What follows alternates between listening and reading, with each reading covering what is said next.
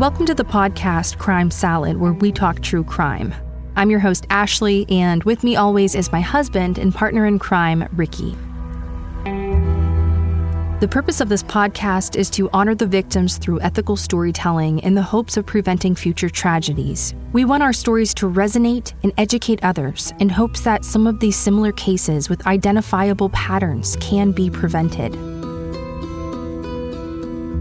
Now, before we jump in, please let us warn you that this is a true crime podcast. The details of this episode may be triggering to some listeners.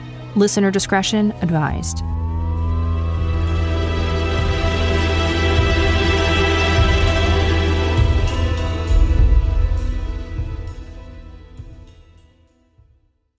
So you actually wrote this book with your children. I did. Mm-hmm. And it's only been a year. How did you process and say you th- go from processing death to I need to write a book and help others? You know, I just watched the struggle that my kids were going through. And I actually, you know, I went on Amazon and Barnes and Noble and trying to find something that we could use to cope at nights. Nights are the hardest, it seems like, for everybody when, you know, dealing with anything. But I just wanted some story to read to my kids at night. And I just could not find anything. I couldn't find anything that really, you know, suited them or helped them find comfort and peace. And so, you know, I was like, let's just write one.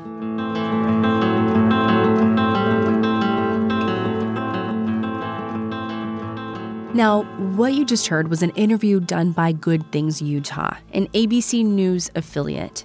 The show invited 33 year old Kouri Richins, a recent widow and author. She was welcomed onto the show to promote her first book entitled Are You With Me? Kouri wrote this book to bring comfort to her three young sons while they dealt with the loss of their father just a year earlier. Now, as you can imagine, this would be a very tough situation for any family, and extremely hard for three young boys to understand the death of their father. And so, the mother took an extra step and wrote a book. In the interview, she explained the frustration about the challenge in finding books for her children to comfort them with the loss of their father. Now, during the interview, Kouri also vaguely, and without any emotion, explained the death of her husband, 39 year old Eric Richins, who was a wealthy commercial masonry contractor. She explained that he may have had a lung issue and alluded to the fact that his death could have been related to long COVID. Surprisingly, something that Eric didn't suffer from.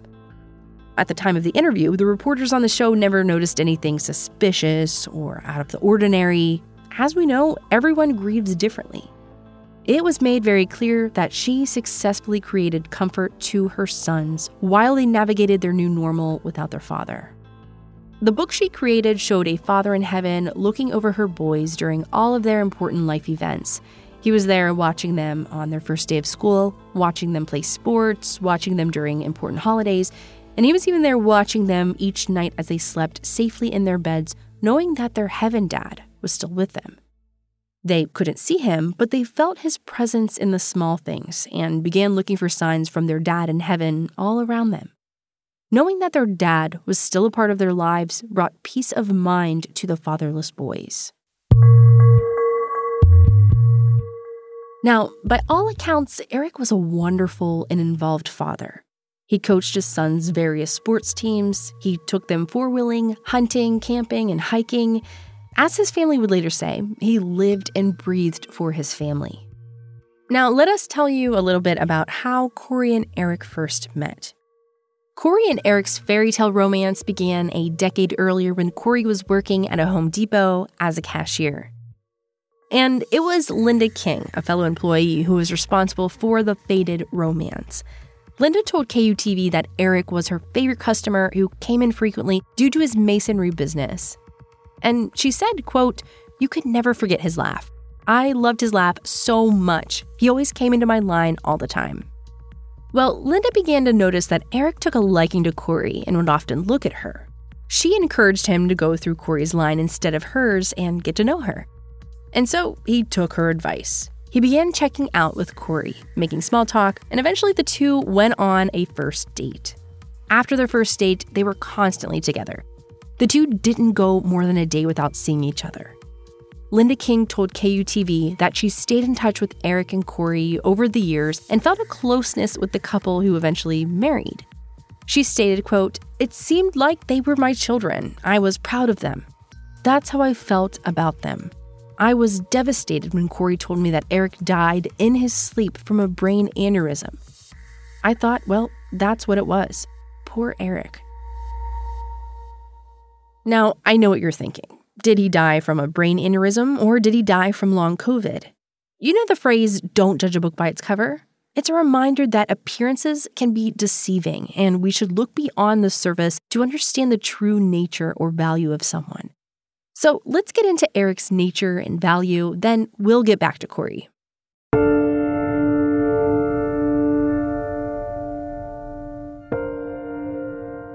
Kouri wrote a beautiful, if unconventional, obituary for her late husband.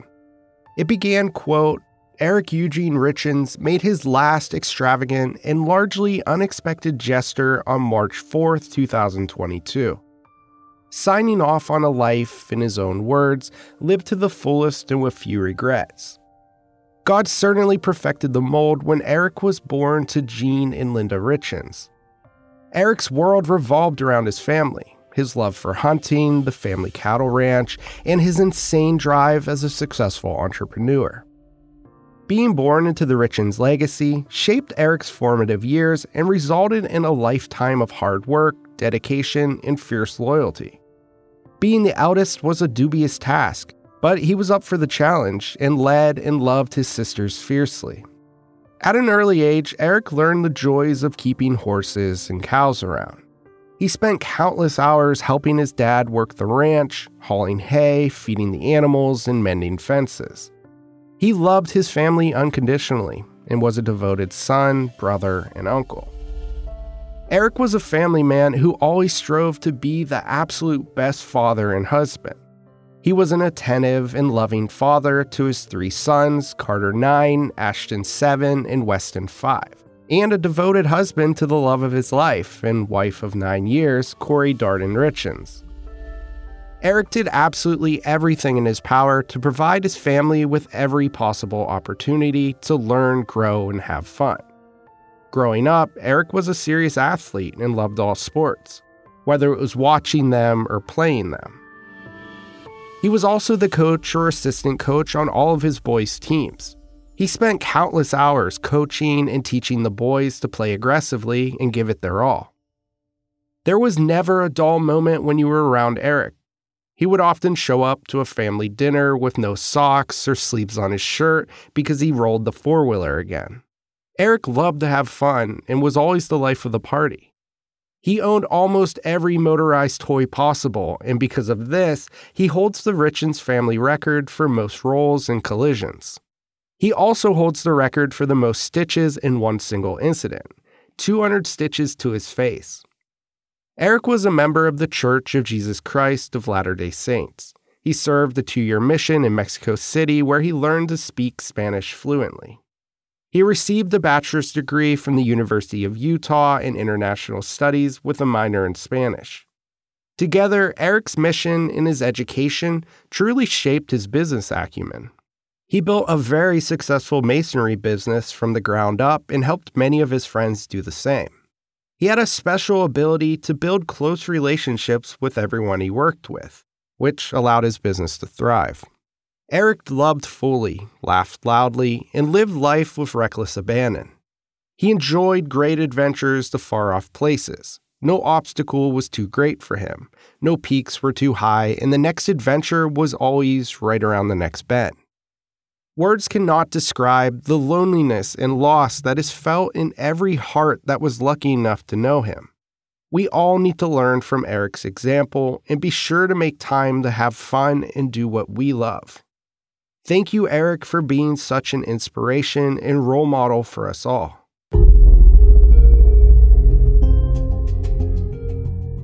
We know that was long. However, it does a great job of understanding the core of who Eric was as a person, father, brother, son, and husband. He sounds like an amazing person because, by all accounts, he was an amazing person. That wasn't just something nice to say about someone after they died. There were countless comments on Eric's obituary telling stories of his generosity, humility, and steadfastness. His death was a profound loss to his family and the community. Now, let's discuss how Eric died. As you may have guessed, it wasn't from long COVID or regular COVID or a brain aneurysm. Kouri, who was now a real estate agent and house flipper, was celebrating the purchase of a large 20,000 square foot home which was partially completed. It was a mansion on a 20 acre compound. We'll discuss the house and the purchase a little later. In celebration of the house purchase, she made her husband a Moscow Mule, which is a cocktail made with vodka, ginger beer, and lime juice. Usually it's served in a traditional copper mug. Traditionally, members of the LDS religion generally don't drink alcohol. The Church of Latter day Saints teaches its members to abstain from consuming alcoholic beverages as part of their religious beliefs and health guidelines. It also advises against the consumption of tobacco, coffee, tea, and illicit drugs. This guidance is followed by the practicing members of the LDS Church who strive to live a healthy and morally upright lifestyle. However, it's important to note that individual adherence to these guidelines may vary, and not all members of the LDS Church strictly adhere to them.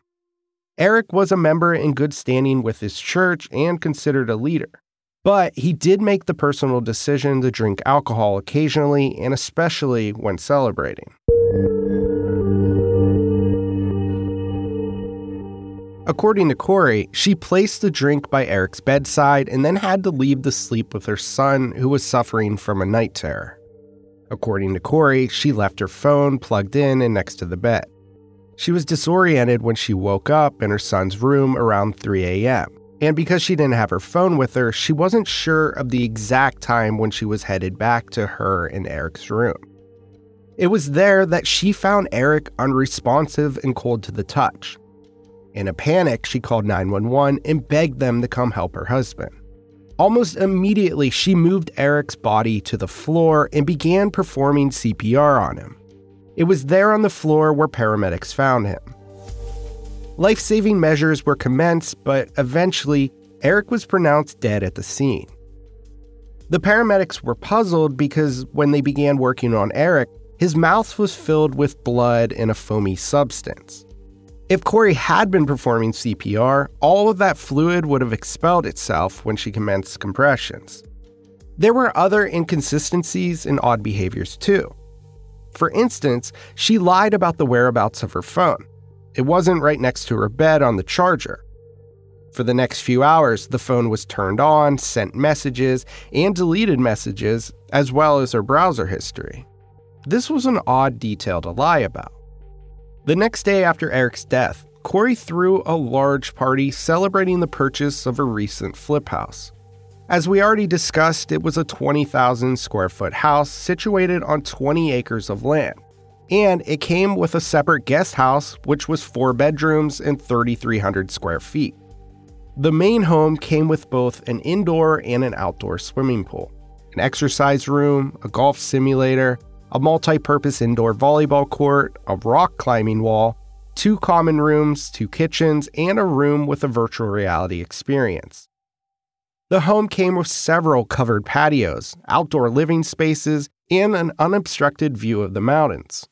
The main home also included eight bedrooms, 12 bathrooms, and the home came with two large dormitory style rooms for family reunions that could accommodate up to 60 people.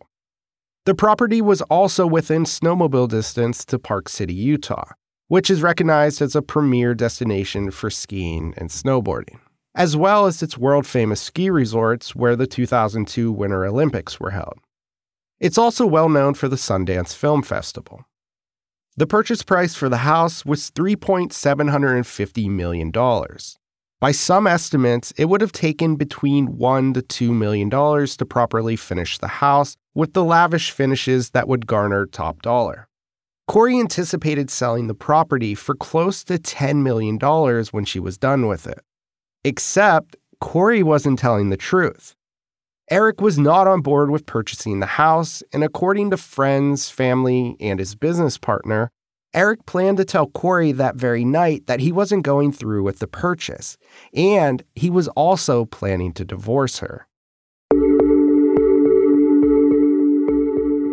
Now, according to the charging documents, Kouri was presented with a prenuptial agreement from Eric's mom. This was all because of an incident that happened in a past marriage where Eric had to split all of his assets with his ex wife. She, however, later died in a car accident.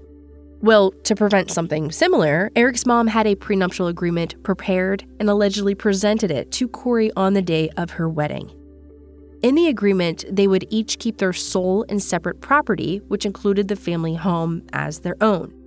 And Eric had purchased the family home seven months before their wedding from his sister. Also, in this agreement, Kouri would also give up any rights to Kouri's 50% ownership in his masonry business with his best friend and business partner, Cody Wright. The only exception in this prenuptial agreement was in the event of Eric's death. In that event, his partnership interest in his business, as well as all of his personal property, would transfer to his wife. Now, throughout their marriage, Eric suspected that Kouri was cheating on him, which was something that she would often deny. Eric's decision to ask his wife for a divorce on the night that he died was a long time coming and was a result of a long list of incidents, including some criminal allegations. In September of 2020, Eric discovered that Kouri was able to illegally obtain a home equity line of credit on their family home, which she ran up to $250,000. He also discovered that she had forged documents and withdrawn over $100,000 cash from his bank accounts, and had run up his credit cards in excess of $30,000. I'm really curious where all this money went. Kouri promised to pay Eric back and begged him not to end their marriage. Eric, who loved his family and loved being a father, agreed. And later, his sister would say, the thought of only seeing his children 50% of the time is why Eric stayed in this marriage with Kouri.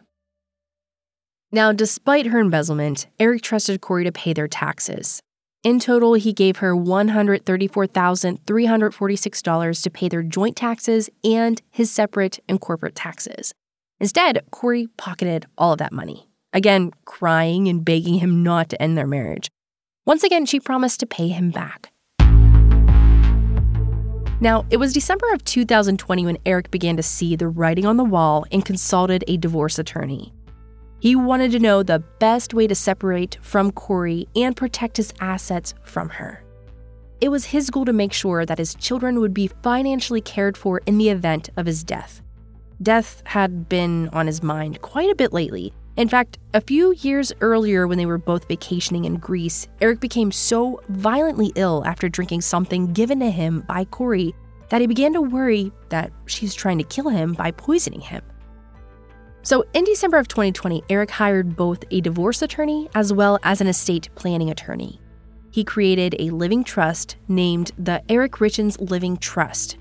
He named his sister as the trustee of the trust and his children as the sole beneficiaries. He also had his business partner as the beneficiary on his $500,000 life insurance policy instead of his wife. Well, a month before Eric was murdered, he discovered that his wife had changed the beneficiary on the corporate life insurance policy from his business partner to herself. She accomplished this by using the pre saved passwords in his work computer. What she didn't count on was the insurance company sending both Eric and Cody an email confirming the change of the beneficiary to the policy. Eric was able to change it back to Cody, but never informed Kouri he knew what she had done. Now, despite all of this evidence against Kouri, it almost took a year before she was arrested for Eric's murder. She was finally arrested on May 9th, 2023, and her detention hearing, which was scheduled for May 19th, 2020, was postponed due to the addition of amended charges. These charges give us insight into why there were allegedly past murder attempts on Eric's life. As we know, on May 9th, 2023, she was charged with criminal homicide, aggravated murder, and two counts of possession of a controlled substance with intent to distribute. Now, a month before her arrest, she had the audacity to sue her former sister in law, Katie Richins Benson, in her capacity as a trustee of Eric's Living Trust, which he created on November 3, 2020, without his wife's knowledge. In her civil complaint, she alleged that Eric's creation of the trust was to defraud her and circumvent the terms of their prenuptial agreement. Eric had also placed their family home into his living trust, which he held as his sole and separate property. In her complaint, Kouri alleged she and Eric purchased the family home together on November 21, 2012, while the two were still engaged to be married.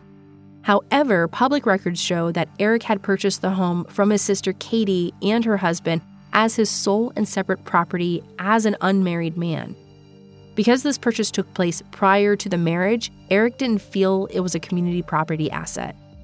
The prenuptial agreement that Kouri signed stated, in part, quote, except that if husband should die prior to wife while the two are lawfully married, husband's partnership interest in said business and assets shall transfer to the wife.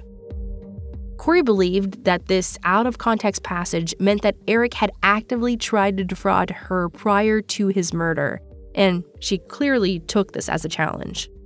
For Kouri's purposes, she was alleging that she was a silent purchaser, Unfortunately for Kouri, silent purchasers aren't a thing, and she has zero evidence proving otherwise.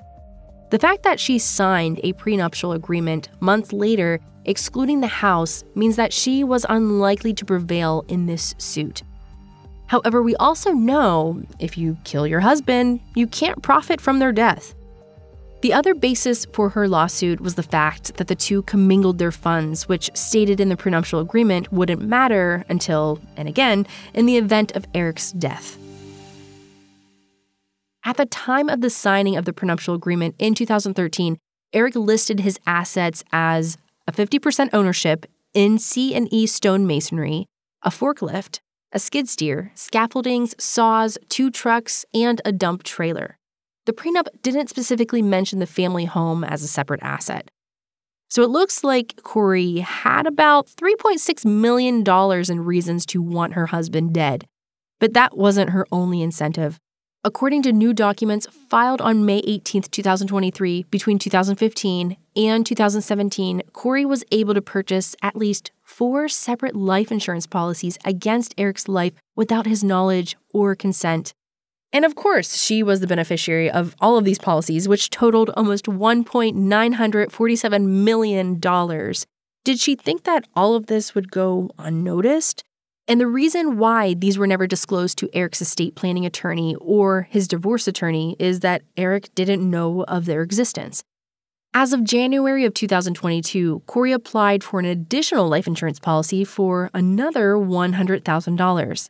That policy was issued on February 4th, 2022, approximately one month before Eric's death. Now, according to the charging documents, a week after obtaining that policy, she drove herself to the Maverick gas station in a town called Draper, located in Utah, on February 11th, 2022. And she went there to buy between 15 and 30 light green and blue pills from a friend. This person was a contact in her phone, and in the charging documents, she is identified as CL. And Kouri was under the impression she was purchasing fentanyl. As some of you may know, fentanyl has become a public health concern in the United States and Canada because of the way it's manufactured. It's often mixed with other substances such as heroin, cocaine, and other counterfeit prescription pills, often without the knowledge or consent of the user. This mixing can significantly increase the risk of accidental overdose or other adverse effects. And it's more potent than morphine or heroin, and it's highly dangerous when used without proper medical supervision. Even a small amount of illicit street fentanyl can be lethal if taken unknowingly. So, now would be a good time to tell you that Eric's real cause of death was, well, you may have guessed it, fentanyl toxicity. He had orally ingested five times the lethal dosage shortly prior to his death. Within weeks of his death, Kouri became aware of his true cause of death. She knew it wasn't long COVID or a brain aneurysm, as she wanted people to believe. She told police that as a teenager, Eric was a drug addict who had become addicted to pain pills. She speculated he must have relapsed 20 years later. This is something his family strongly denies. CL became a cooperating witness in Eric's murder investigation and told investigators that in order to provide Kouri with the pills that she needed, she messaged one of her acquaintances who provided her with the phone number of a drug dealer. On Valentine's Day, of all days, in 2022, Kouri made a sandwich for Eric and put it in his car with a love note. And within minutes of eating the sandwich, Eric became extremely ill, covered in hives, vomited, and he was having trouble breathing. At first, he thought maybe he was having an allergic reaction to something, so he used his son's EpiPen and took Benadryl. This caused him to fall asleep for several hours. The next day, he told his business partner Cody Wright, as well as a sister, that he believed Kouri had tried to kill him. Now, why would Kouri want to do this? What was her motivation for wanting her husband dead? Well, it's simple greed. He was worth more to her dead than alive, and he would solve all their money problems, which were significant. She portrayed herself to be a successful house flipper, however, her liabilities prove otherwise. On March 1, 2022, just three days before Eric's murder, Kouri owed $189,000 for her state and federal tax liabilities. That's in addition to the 250,000, 134,000, the 100,000, and the 30,000 that she still owed to Eric for the money that she embezzled from him. And this total amount is almost $514,000 that she owed. And on top of that, she owed almost $2 million to a hard money lender. Hard money lenders are often used in real estate transactions that require quick financing or where traditional lending options may not be readily available. It's thought that Kouri needed this money to buy the 20 acre, 20,000 square foot property. However, she would still need another almost $2 million to complete the construction on that property. And the one person preventing her from completing this purchase and all of her goals was Eric. Now, back to Eric's second murder attempt on Valentine's Day. It clearly didn't do the job as evidenced by the fact that Eric survived. In late February, Kouri told her drug dealer that she needed stronger fentanyl. She stated that she needed some of that Michael Jackson stuff. She left a check for $900 for CL inside of a fireplace at one of her flip houses in Midway, Utah. And six days later, Eric Richins died from ingesting a legal dose of street grade fentanyl. And then the next thing that Kouri did is one of the most cold hearted things that she could do. On March 6, 2022, two days after Eric's death, Kouri threw a celebration party. It was at her home to celebrate the closing of the estate property. Tell me that's not messed up.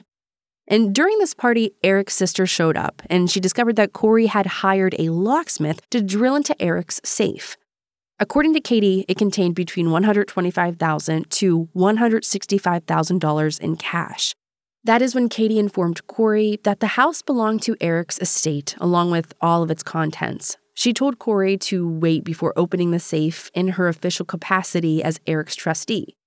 Kouri allegedly flew into a rage, punched Katie in her face, and tried to choke her, and so the police were called. Now, here is where things get interesting. A few days later, on March 9, 2022, CL was on her way to Draper, Utah to purchase an additional $1,300 worth of fentanyl. The check was written by Kouri, dated March 6, 2022. This was the day that Kouri discovered her sister in law was the gatekeeper between her and all of Eric's assets, including the family home. It was this purchase that led to the charge of possession with intent to distribute.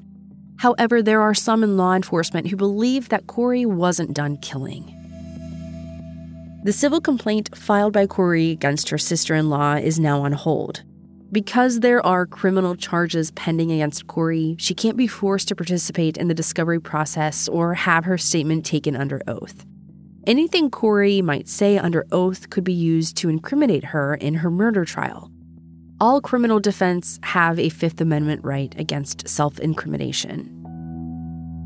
Kouri's new detention hearing is scheduled for June 12, 2023, so stay tuned. Many people are curious why Eric stayed for so long in this relationship if he suspected that his wife was trying to kill him. And the answer is quite simple it was love. Eric loved his boys and wanted to provide them with a safe and stable home life with two loving parents. By the time Eric was finally ready to leave the marriage, it was too late. Kouri had already planned his demise and forever scarred the three boys who lost their father. We will keep you updated on this case as it progresses, and we will likely cover the trial in a future episode.